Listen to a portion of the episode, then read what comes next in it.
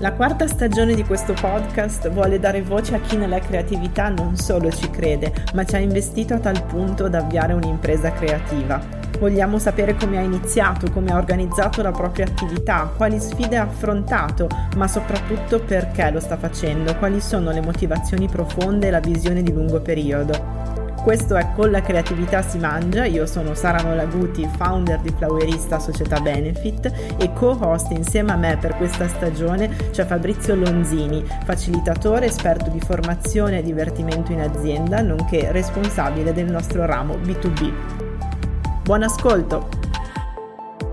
Ciao a tutte, ciao a tutti, bentornati a questa nuova puntata del nostro podcast. Siamo arrivati alla settima intervista e sono molto contenta eh, di avere qui nostra ospite Simona. Ciao Simona. Ciao, ciao a tutti, buongiorno. E poi è tornato Fabrizio, evviva, ci eri mancato. Ciao a tutti, ce l'ho fatta, sì, eccomi qui. Bene, bene, quindi condurremo insieme questa intervista. Allora, con grande curiosità mh, mm, vi presento Simona Arena, che è co-founder di Punto Zero 3D, una startup eh, innovativa che si occupa di design for additive manufacturing. L'ho detto giusto?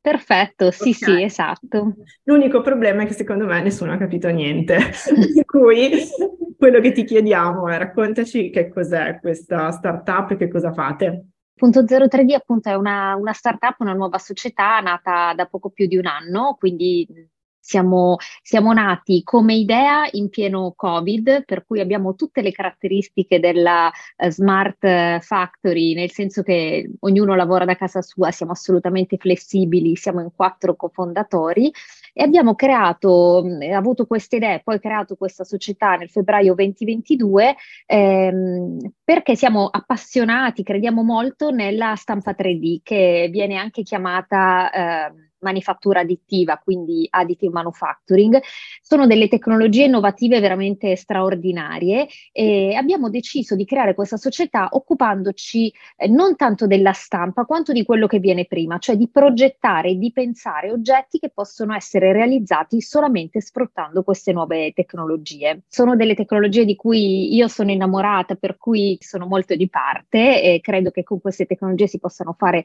delle cose straordinarie. Sicuramente sicuramente la parte di progettazione di design mirato per queste tecnologie può dare un valore aggiunto alla diffusione ehm, di, questa, di questo nuovo modo di fare i prodotti.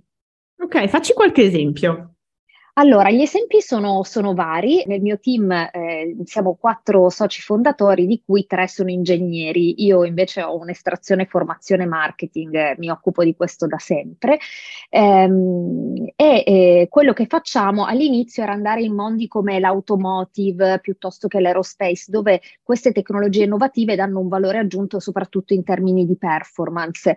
Ma eh, ci siamo ritrovati recentemente a lavorare anche col mondo della moda e col mondo del design design dell'architettura dove eh, la possibilità di creare eh, forme organiche, geometrie impossibili da realizzare con altre tecnologie o impossibili anche da pensare eh, prima dell'avvento di questa nuova tecnologia eh, si stanno diffondendo tantissimo. Um, noi crediamo per diverse motivazioni. La prima è sicuramente il fatto che stiamo andando verso un concetto di green e queste tecnologie proprio per loro natura, perché c'è poco spreco di materiale, perché si può produrre on demand, per vari motivi sono green per natura. E poi perché queste forme organiche riportano tanto a concetti naturali nei quali vogliamo un po', eh, secondo me, un po' ritornare. È una creatività, un design moderno che però riporta tanto al concetto di natura, che è la nostra principale fonte di ispirazione. Esatto, infatti parlate molto di biomimetica, se non erro, giusto? Esatto, esatto, perché allora l'ispirazione naturale eh, è per noi una base, non soltanto in termini di design puro, quindi come dicevo prima di forme, ma anche di funzione, funzionalità. Eh, pensiamo a tante strutture che ci sono in natura, gli alberi, eh, le ossa del corpo umano, sono tutte delle strutture eh, che sono assolutamente ottimizzate per svolgere una determinata funzione quindi per autosorreggersi, per essere portanti, per ehm, diciamo resistere alle intemperie. Questa è una fonte di ispirazione a livello ingegneristico pazzesca, perché anche eh, un progetto, per esempio, che abbiamo fatto, col quale, raccontandovelo, potrei anche stupire qualche curioso, per un componente molto tecnico, uno scambiatore di calore che andava all'interno di una vettura da corsa, ci siamo ispirati alle squame dello squalo, che comunque hanno una forma che eh, favorisce eh, la velocità dello scambio dei flussi. Quindi questo concetto riportato in ingegneria diventa funzionale ma anche bellissimo. Dal punto di vista marketing, lo storytelling di quello che fate, com'è cambiato per te nel momento in cui siete passati da un focus sulla, sull'utilità e sulla performance ad un foco sull'estetica quando siete passati alla moda, al design, all'architettura? È assolutamente eh, rimasto invariato perché credo che la forza e, e, insomma l'attrattività che c'è stata verso quello che facciamo sia legato proprio al fatto che si vede tanto tecnicismo e abbiamo riscontrato che comunque storicamente quello che si fa nell'aerospace e nell'automotive, che di solito sono dei settori industriali pionieristici per quanto riguarda l'innovazione tecnologica, poi riportato sulla moda e sul design eh, diventa eh, diciamo qualcos'altro, ma l'ispirazione è molto tecnica e quindi non è tanto cambiato. Noi siamo gli stessi, eh, nel senso noi abbiamo una base ingegneristica e progettiamo per dare una funzione a una forma. Poi questa forma è bellissima e quindi altri settori sfruttano l'estetica di quell'oggetto, di quella forma. Ok, in tutto questo però secondo me tu hai dato un apporto fondamentale proprio nello storytelling, nel senso questi ingegneri tuoi colleghi co-founder senza la tua figura avrebbero avuto, mi chiedo, eh, la stessa capacità appunto di raccontare eh, questa tecnologia così complessa obiettivamente? Allora, non nascondo che il ruolo è difficile anche per me, nel senso che comunque quello che facciamo è veramente complesso, è veramente per una nicchia, quindi spiegarlo eh, così com'è è, è difficile. Eh, tradurlo invece per i non addetti ai lavori eh, è stato quello che è un po' più nelle mie corde, quindi riuscire a ehm, semplificare dei concetti per arrivare mh, in modo più semplice possibile appunto a un pubblico più vasto. Ovviamente quello che facciamo eh, difficilmente può interessare interessare tutti, però eh, cerchiamo, cerco, ma con l'aiuto dei miei soci, perché comunque è un lavoro fatto eh, insieme, eh, in collaborazione, dove io ci metto il mio nel tradurre, ma loro mi devono passare dei concetti, condividiamo idee, visioni eh, che poi andiamo a condividere mm, insomma con tutto, con tutto il pubblico. Devo dire che nel mondo della stampa 3D, non so se succede in altri mondi, però nell'esperienza che mi sono fatta, sono in questo mondo dal 2011, quindi lo conosco bene, la comunicazione in generale ha, anche, eh, avuto anche degli effetti negativi perché si era venduta questa tecnologia come se fosse una bacchetta magica capace di fare tutto. Adesso il nostro sforzo è far capire che sì, si possono fare tante cose, ma ci vogliono delle competenze. Grazie Simona. Eh, passiamo un attimo all'esplorazione della dimensione del team eh, e quindi degli equilibri relazionali, del come funziona la leadership tra di voi. In punto 0 3D ne approfitto per farvi complimenti sul, sul nome di questo brand perché è, mer- è meraviglioso, è ispirazionale. Grazie. E siete in quattro co-founder. Cosa accade, come funzionate tra di voi e quale ecosistema attorno a voi di altri stakeholder, eh, supporti avete? Grazie della domanda perché mi permette di raccontare eh, proprio l'essenza di punto zero. Eh, allora sì, eh, noi siamo quattro ehm, con quattro persone con quattro eh, competenze, profili professionali e caratteristiche assolutamente complementari. Quindi ehm, se dovessi fare uno spaccato dividerei in due il team dove ci siamo io ed Elia che siamo più sulla parte eh, commerciale, comunicazione, rapporto col cliente, gestione del progetto e invece Francesco e Ivan che sono diciamo due ingegneri che sono più sulla parte di sviluppo prodotto, quindi lato creativo dicevo, lato sviluppo, lato ingegneristico, ricerca, ehm, perché noi lavoriamo anche con le università, ehm, partiamo da paper, da studi scientifici, quindi diciamo è un lavoro che richiede certe competenze eh, abbastanza eh, profo- approfondite di certi argomenti e quindi siamo abbastanza equilibrati. Questa complementarietà ci permette di avere dei ruoli ben definiti all'interno del gruppo. Come dicevo, lavoriamo in maniera molto smart, quindi ognuno lavora da dove vuole e poi periodicamente ci incontriamo in momenti di relax, ma più che altro per creare momenti di ehm, empatia, momenti che non siano solamente lavoro, ma più creativi mentre tutti i meeting aziendali, quindi non so, il, la to-do list del, del lunedì piuttosto che ehm, i meeting di, di face marketing o qualsiasi altro tipo di meeting istituzionale, preferiamo farlo da remoto eh, perché ci concentriamo, ci diamo un tempo e riusciamo ad essere più efficaci. Ovviamente quello che vi sto dicendo è frutto di vari tentativi di strade diverse che abbiamo percorso, adesso questo è l'ottimo che siamo riusciti ad ottenere. Per quanto riguarda invece gli stakeholders che ci stanno attorno, non posso nascondere che la nostra idea nasce da un percorso lavorativo precedente, sempre nell'ambito della stampa 3D e quindi la conoscenza di case madre che producono la tecnologia, aziende che producono la polvere, aziende che producono software, che realizzano appunto eh, o che stampano componenti, di diventa per noi diciamo un partner network strategico che ci permette poi di completare il nostro lavoro che è soltanto una parte di un nuovo processo produttivo. Certo, c'è tutta una filiera quindi. Esatto. Senti, io vorrei riavvolgere un pochino il nastro, tornare alla pandemia in un certo senso, comunque la riflessione che vi ha portato poi a decidere, ok, ci costituiamo, diventiamo società a tutti gli effetti, e chiedervi un po' come è stato all'inizio, se hai voglia di raccontarci, non so, se avete degli investitori, quali sono state anche le difficoltà, immagino economiche comunque degli inizi e poi invece arrivare a guardare al futuro e raccontarci quali sono eh, i prossimi passi verso una crescita, immagino. Noi crediamo fortemente in quello che facciamo, cioè crediamo che sia qualcosa che necessariamente dovrà essere fatta per, per appunto far decollare queste tecnologie sul mercato.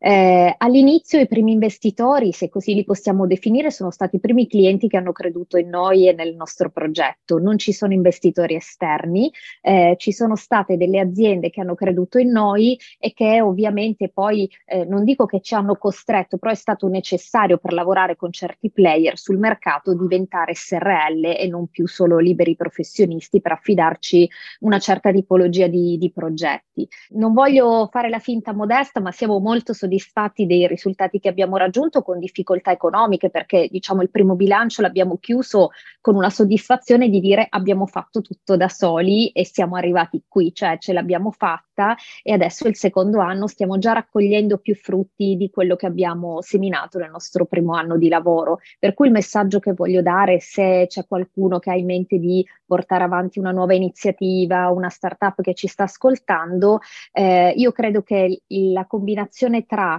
idee chiare, cioè obiettivi chiari di sapere dove si vuole andare, assolutamente duro lavoro perché quello è fondamentale e costanza eh, possono portare al, al raggiungimento degli obiettivi.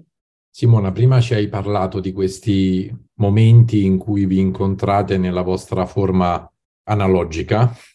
Sì che sono dedicati sì al lavoro, ma anche al fare team, alla leggerezza. Ecco, per noi di Flowerista questo è fondamentale eh, che accada e quindi ci chiediamo cosa accade in questi momenti, dove avvengono, do- dove, dove, li fate accadere, eh, quanto vi divertite, cosa vi portate a casa.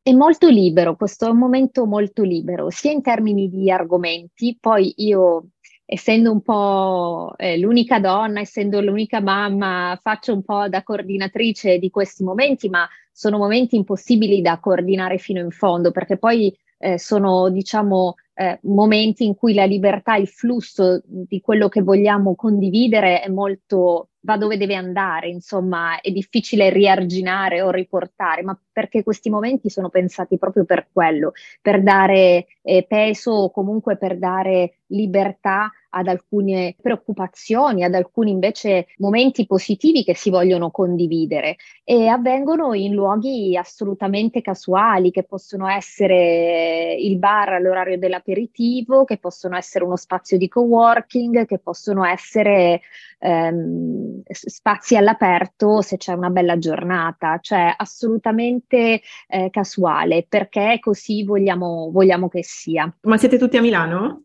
Siamo tutti a Milano, tranne un socio che è a Novara, mm-hmm. eh, però diciamo abbastanza eh, facile raggiungere Vicino. Milano da Novara, per cui sì, siamo tutti milanesi, siamo sparsi in eh, angoli diversi della città, eh, però ecco, mh, ci prendiamo questi momenti che a volte sono anche delle giornate intere, eh, dove non è necessario creare un'attività di team building eh, perché quando ci incontriamo le cose di cui parlare sono così tante che eh, possono spaziare anche in passioni personali, cioè due dei soci sono appassionati di auto e magari eh, un 20% della giornata si parla anche di quello o di gossip del nostro micromondo della stampa 3D che comunque eh, insomma serve anche per stemperare a volte delle tensioni. È vero, proprio ieri eh, ripetevo sul fatto eh, che il digitale, quindi tutte le riunioni su Zoom, Teams, eccetera, ci obbligano ad essere molto più efficienti, come giustamente dicevi tu, no? Eh, sai che magari hai quella mezz'ora da dedicare alla riunione, non fai i cosiddetti sbrodolamenti che magari avvenivano dal vivo, insomma, nelle, nelle riunioni fiume con 20 partecipanti e così via. Allo stesso tempo, però, ci siamo un po' preclusi, ehm, secondo me, quell'incontro casuale che magari in un ufficio può venire in corridoio, alla macchinetta del caffè, alla scrivania del collega e che comunque portava a casa qualcosa di buono, no? E allo stesso tempo, sempre ieri, ma per un caso molto fortuito, mi raccontava una persona che negli uffici purtroppo c'è ancora questa mania di fare le riunioni volanti alle scrivanie, no?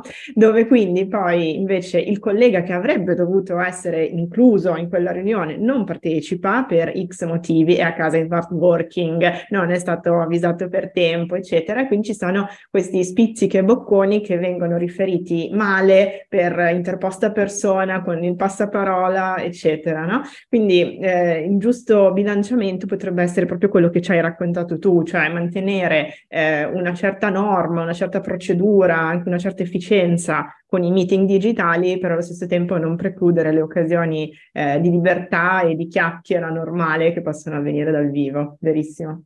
Assolutamente, devo dire che la cosa che mi manca di più, che invece ho sempre vissuto nella mia esperienza lavorativa, eh, nella vita di ufficio io sono stata una sempre eh, tendente ad ascoltare, ad assorbire, per cui riuscivo a cogliere anche da reparti diversi, da team diversi, informazioni che mi servivano perché nella comunicazione eh, più informazioni hai, più poi puoi usarle per trasmettere dei concetti. Ecco, questo mi manca moltissimo e quindi nella nostra idea di crescita sicuramente c'è l'idea di creare un posto dove punto zero c'è fisicamente, dove raccogliere i nostri campioni, i nostri pezzi, le nostre idee, i nostri momenti di condivisione, far venire i nostri clienti. Quindi questo è uno degli obiettivi che abbiamo mh, nell'immediato futuro, perché a me questo manca. Però l'idea, come dicevi tu, di mettere insieme efficienza ed efficacia del, del meeting e momenti invece di più relax, eh, secondo me è vincente. Assolutamente. Senti, non posso non farti una domanda, ovvero cosa vuol dire essere donna in un ambiente molto maschile e quindi, diciamo, se vuoi anche lanciare un po' un messaggio, eh, spezzare una lancia a favore delle donne nei settori anche tecnologici. Allora, assolutamente sì. Io devo dire, eh, sono contenta di questa domanda perché voglio dire questo, non solo non, io sono donna in un ambiente molto maschile, eh, quindi quello degli ingegneri, dei tecnici, il mondo della manifattura, ma eh, sono anche non ingegnere, quindi eh, diciamo come se fosse ancora una posizione teoricamente eh, di svantaggio, ma io non ho mai percepito nella mia esperienza lavorativa una situazione di eh, svantaggio o di difficoltà, mh, né legata al sesso né legata al ruolo o eh, diciamo alla mh, competenza professionale. Eh, devo dire che eh, io sono fermamente convinta che la percezione che ognuno ha di se stesso è quello che poi trasmetti agli altri. Eh, per cui Devo dire che sono contenta di essere donna, è vero che eh, in alcune circostanze, in alcuni meeting da 20 persone mi sono ritrovata ad essere l'unica donna, eh, ma non ho mai ehm, percepito questo come un vantaggio, uno svantaggio, una posizione di differenza, cioè ero un membro del team, eh, questo, questo è quello che vi posso trasmettere. Fantastico, grazie, mi trovi pienamente d'accordo e anch'io nel mio piccolo posso dire la stessa identica cosa, non l'ho mai trovato uno svantaggio, infatti molte rimangono deluse, ma come non hai nessuna storia da raccontare? No, cioè, obiettivamente no. Con la differenza, Sara, che noi uomini in Flavorista siamo due mosche bianche, eh, esatto. invece Simona rappresenta il 25%. Esatto.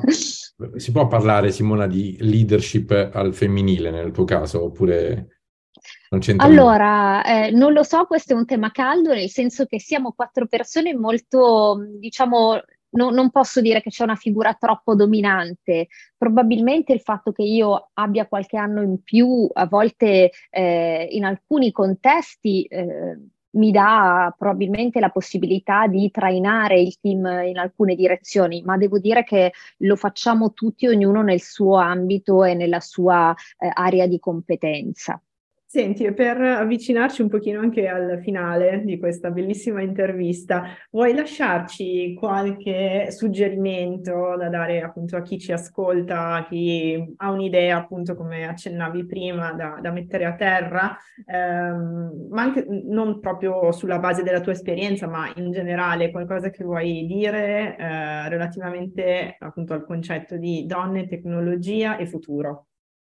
Allora, sì, assolutamente. Come dicevo prima, ehm, in generale eh, nella vita avere degli obiettivi, avere dei sogni, secondo me è la base di tutto e inseguire quelli permette poi di essere soddisfatti, felici, pur avendo delle difficoltà che non, non posso negare che avere un'idea imprenditoriale in Italia oggi non sia complicato, perché lo è.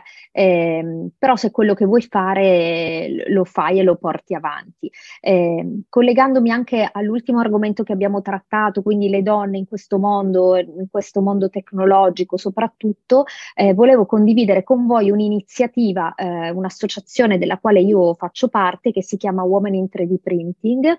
È un'associazione nata negli Stati Uniti ma che adesso esiste anche in Italia ed è una, un'idea secondo me bellissima. Eh, noi siamo eh, tutte delle donne che lavorano nel mondo della stampa 3D, spesso in aziende in concorrenza tra di loro, però ci riuniamo tutti i mesi, organizziamo questi, mh, li, li definiamo happy hour sono ovviamente online, eh, però sono dei momenti di, eh, di, scambio dove ognuna di noi, mm, diciamo, periodicamente racconta la sua esperienza, siamo tantissime e se ne aggiungono sempre di nuove, ognuna racconta la sua esperienza e tutte le altre partecipano però in modo attivo, quindi ogni persona che partecipa a questa tavola rotonda mensile ehm, ha la possibilità di intervenire, fare domande, di raccontare un pezzettino, di, eh, di, esserci. E sono comunque dei momenti di condivisione che io trovo bellissimi.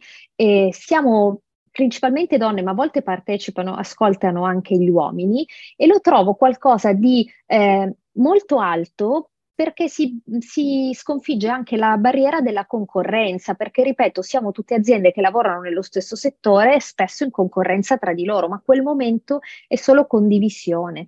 Bene. Seguiteci. Assolutamente. A, a, proposito, avete delle pagine che vuoi lasciarci? Eh, allora sì, eh, noi come punto zero abbiamo le nostre pagine, diciamo, principalmente su LinkedIn, lavoriamo a livello molto professionale, quindi anche abbastanza tecnico. Eh, ci siamo su Instagram e mh, queste sono, diciamo, le principali pagine, i principali social con i quali, eh, insomma, diamo notizie, aggiornamenti ai nostri, ai nostri follower. Abbiamo il nostro sito web, quindi se volete seguirci siete i benvenuti. Benissimo, e ci addentriamo un pochino in questo mondo fantastico, tutto da scoprire. Ti ringraziamo tantissimo Simona, grazie per grazie essere... Grazie a voi. Ciao Fabrizio, alla prossima. Ciao. Ci vediamo tra due settimane. Ciao.